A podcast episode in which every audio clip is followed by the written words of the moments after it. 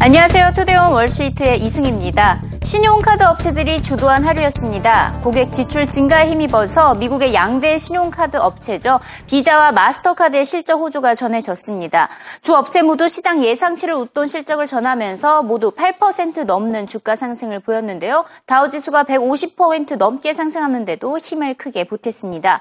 신용카드 업체에 대한 월가 투자 기관들의 진단은 상당히 긍정적입니다. 투자 의견과 내년도 실적 전망치 모두 상향 조정을 하고 있는 추세인데요. 그 원인들 크게 세 가지로 나눠볼 수가 있겠습니다. 우선 첫 번째 모바일 결제 시장의 성장입니다. 이 모바일 결제 시장까지 성장을 함께 하고 있는 추세에 맞춰서 비자가 결제 시장을 장악하고 있다라는 평가가 나오고 있고요.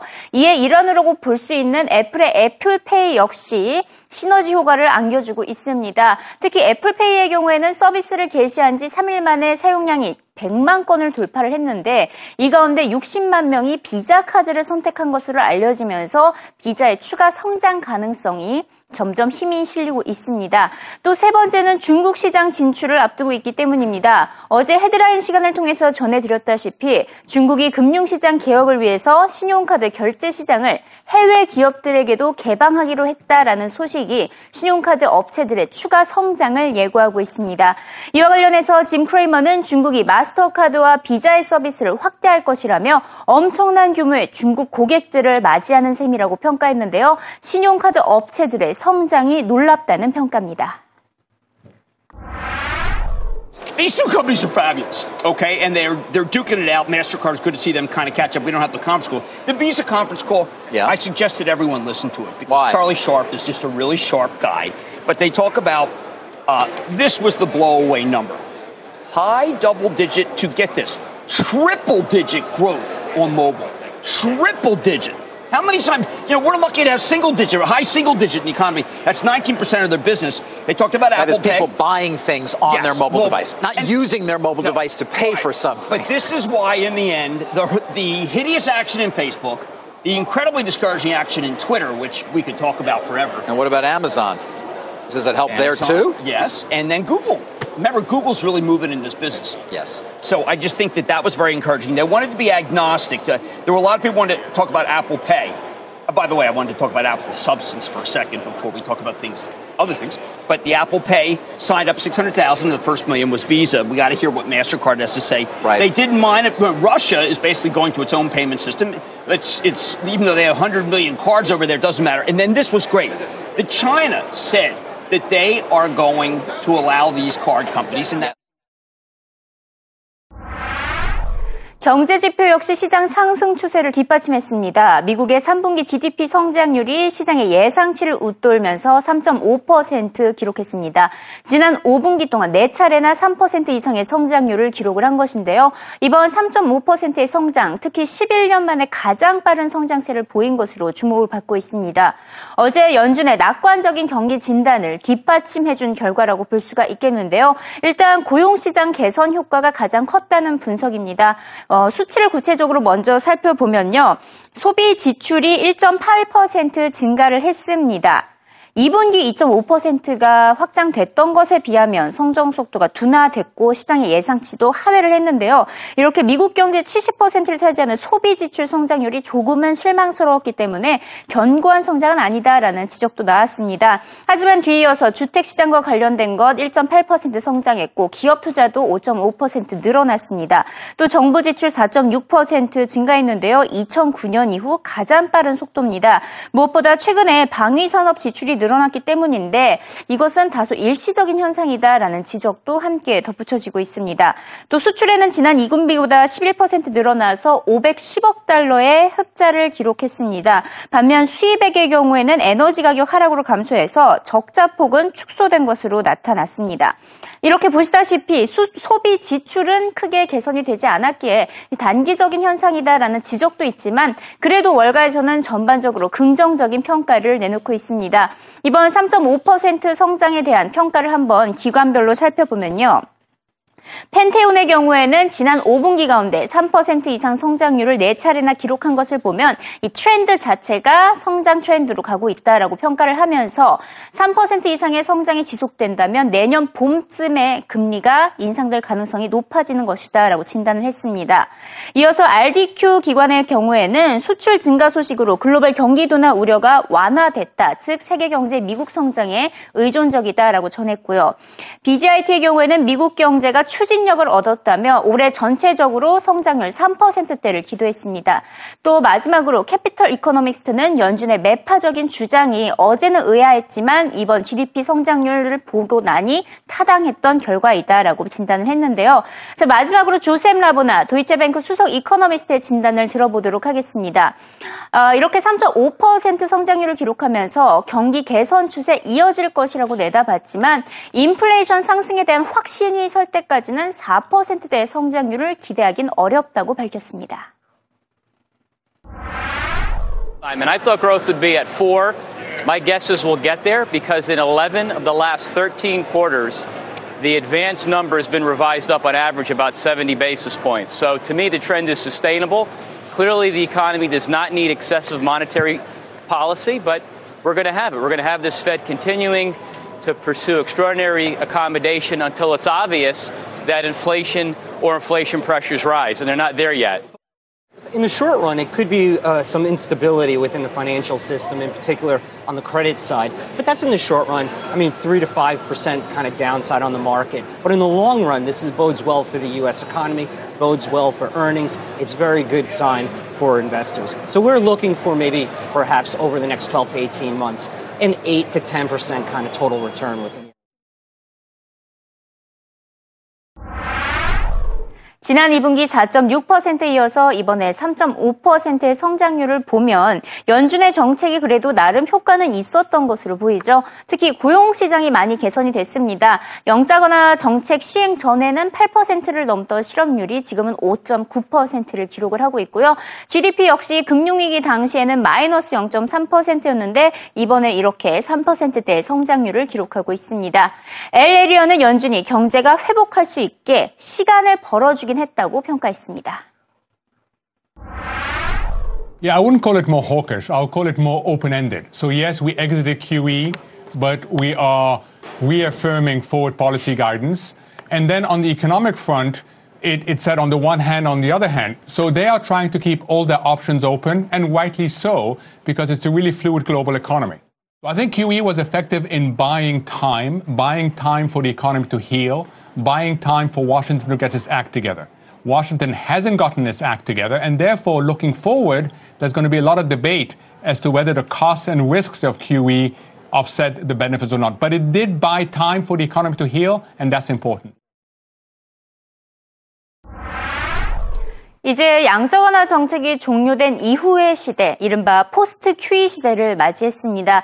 투자 전략을 새롭게 검토해야 할 시점이 다가온 것인데요. 일단 저금리 기조는 상당 기간 유지한다고 밝혔기 때문에 한동안 금융과 주택과 관련된 업종은 수혜를 볼 것으로 전망이 되고 있습니다.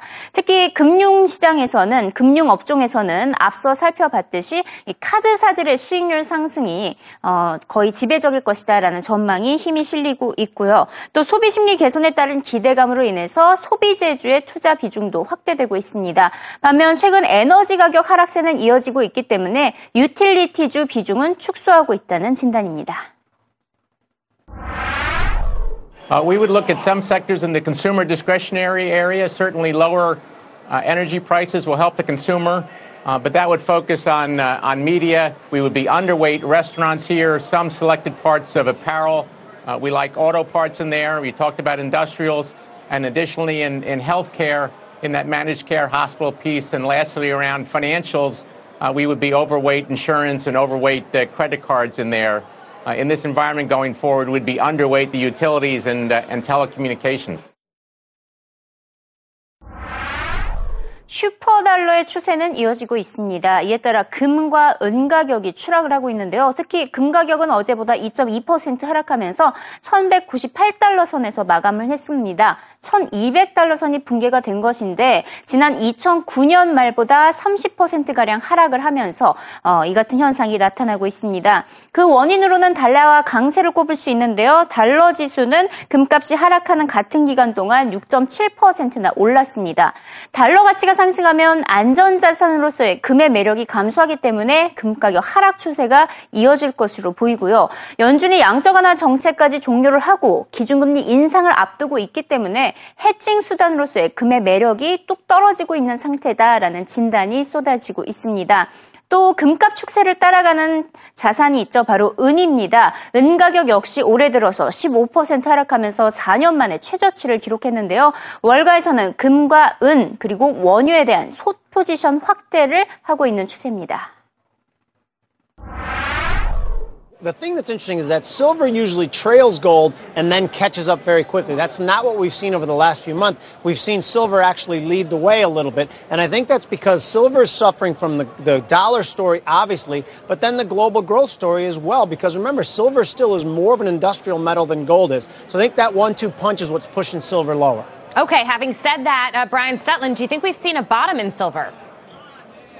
Jackie, no, I don't know for sure because basically last week I was dumped my gold positions. I don't like holding metals. I think the dollar being strong, people wanting to hold a paper currency is just so valuable right now versus owning a metal that that's putting downward pressure. So I'm not so certain that we actually have seen a bottom here. Jim makes a great point about global growth being slow. We're in this quadrant of low growth, yet we do have a little bit of growth and very little inflation. That means own paper currency, don't own metals. And that's basically the trade that's going on. You got to be very careful in trying to catch a falling knife here. Silver may have a little bit more to go.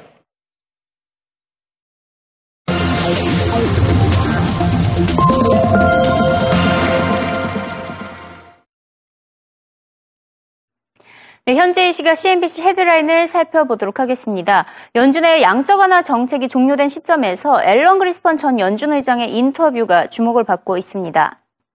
금에 대한 투자를 추천했는데요. 앞서 전해 드렸다시피 달러 강세 전망에 따라서 금리까지 오르게 된다면 금값 약세 현상이 뚜렷해지는 것이 거의 확실시 되고 있습니다. 이렇게 금값 약세를 전망하고 있는 월가 분위기에서 그린스펀은 의외의 투자처 금을 추천을 한 것입니다. 이렇게 그린스펀이 금을 추천한 이유는 정부의 정책 영향이 가장 적은 분야이기 때문이다라고 설명을 했고요. 또 다른 자산 가치는 무너질 가능성이 있습니다. 왜냐하면 지금까지 양적 완화 정책, 유동성 공급이 많이 됐던 자산 시장은 붕괴될 가능성이 있지만 금값은 이미 약세를 보이고 있기 때문에 무너질 가능성이 적기 때문에 금에 투자하는 것이 더 현명해 보인다라고 전하고 있습니다. 자, 장 마감 후에 실적을 발표한 업체의 실적 한번 살펴보도록 하겠는데요. 바로 고프로입니다. 고프로가 장 마감 후에 실적 surprise를 전했습니다. 시장의 예상치 상회하면서 주가가 7% 를 넘어서 지금은 또 11% 넘게 상승을 하고 있는 모습이네요. 매출이 예상치를 크게 뛰어넘었기 때문이라고 알려지고 있습니다. 시장에서는 매출이 38% 증가할 것으로 예상을 했지만 막상 45. 7%나 증가를 했습니다. 일단 고프로가 기존의 제품 가격을 많이 떨어뜨렸고 히어로4라는 신제품을 출시를 했었죠. 이 같은 효과가 직접적으로 반영된 것이라는 분석입니다. 특히 연말 쇼핑 시즌을 앞두고 4분기 실적 더 좋아질 것이라는 기대가 커지고 있는데요. 특히 올해 연말에는 애플 제품보다 고프로 제품이 가장 많이 팔릴 것이라는 조사 결과도 나온 상태입니다. 현재 고프로의 주가는 상장 대비 엄청나게 많이 오른 상태인데 있는데요. 상장 대비 180%나 상승을 한 상태입니다. 자, 마지막으로 통화시장, 외환시장과 관련된 소식을 짚어보도록 하겠습니다. 자, 의혹이 제기되고 있다라는 것인데, 자, 어떤 시장에서 의혹이 제기되나 봤더니 바로 러시아 루브라입니다.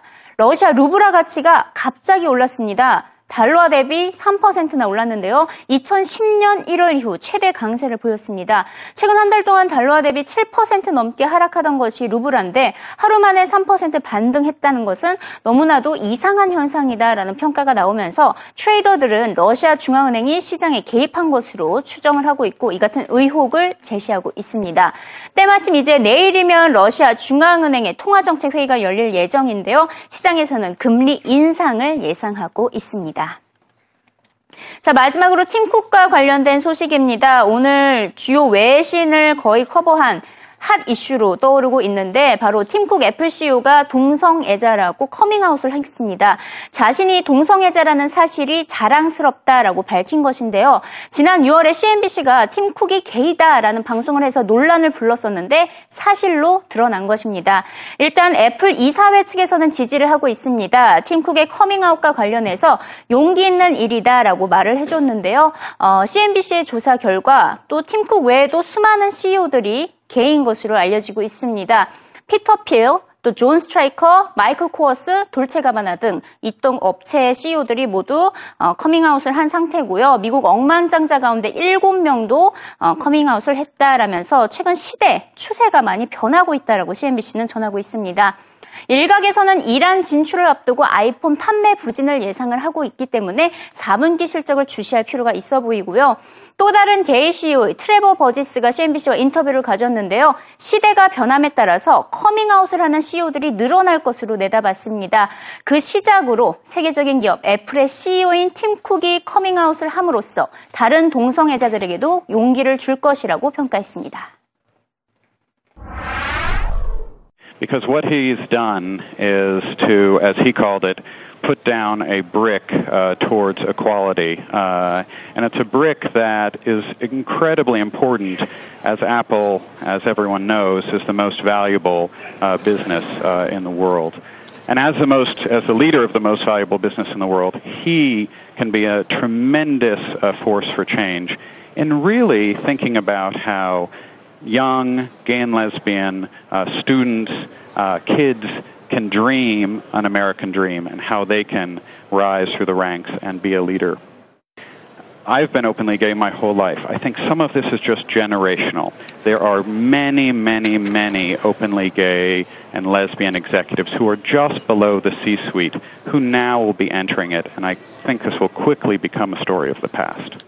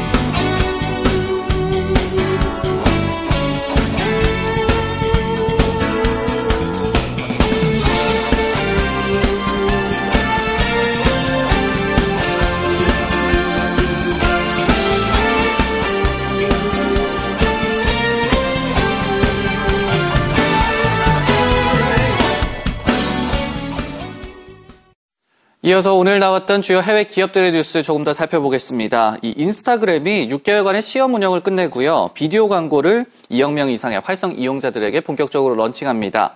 디즈니와 액티비전, 바나나 리퍼블릭 등이 첫 광고주라고 하는데요. 이들 기업은 사용자의 나이나 성별 그리고 국적에 따라서 맞춤형 비디오 광고를 제공할 수 있게 됩니다. 조금 전에 들어온 소식입니다. 시티그룹이 이 법정 비용 추가 발생을 이유로 지난 14일에 이미 발표를 했던 3분기 실적을 하향 조정을 했습니다. 고쳤죠. 시티그룹은요, 3분기 기존 34억 달러의 순익을 봤다고 한 것에서 28억 달러로 수치를 하향 조정을 했는데요. 주당 88센트란 말이 되겠습니다. 그런데 이것이 시장 예상치 1.05달러임을 감안을 한다면 상당히 부진했던 실적이 사실은 나왔다라고 볼 수가 있겠습니다. 시티그룹의 주가 시간에 거래해서 조금씩 하락하고 있습니다. 반면에 이 독일의 폭스바겐은 양호한 분기 실적을 발표했습니다. 지난 분기 전년 대비 58%나 늘어난 29억 3천만 유로의 순익을 냈는데요. 세후 순익 역시 전년 대비 30% 늘었고 매출도 4.1% 늘어났습니다. 폭스바겐은 올해 9월까지 765만 대 판매를 기록해서 전년 대비해서 5.6%의 증가세를 또 기록하고 있습니다. 마지막 소식입니다. 독일의 항공사인 루프트한자가 이미 하향 조정한 바 있는 내년도 실적 목표 달성이 불가능하다라고 발표를 했습니다. 루프트한자는 오늘 이 올해 영업이익 목표치는 10억 유로로 유지를 하겠지만 내년 목표치는 기존의 20억 달러에서 올해에 비해서 크게 늘어날 것이라는 다소 좀 애매한 표현으로 고쳤습니다. 최근 발표한 3분기 순이익이 전년 대비 24%나 급증하면서 시장 예상치를 크게 웃돈 것을 감안하면 의외라는 반응이 시장에서 나오고 있습니다. 주요 해외 기업들의 뉴스 살펴봤습니다.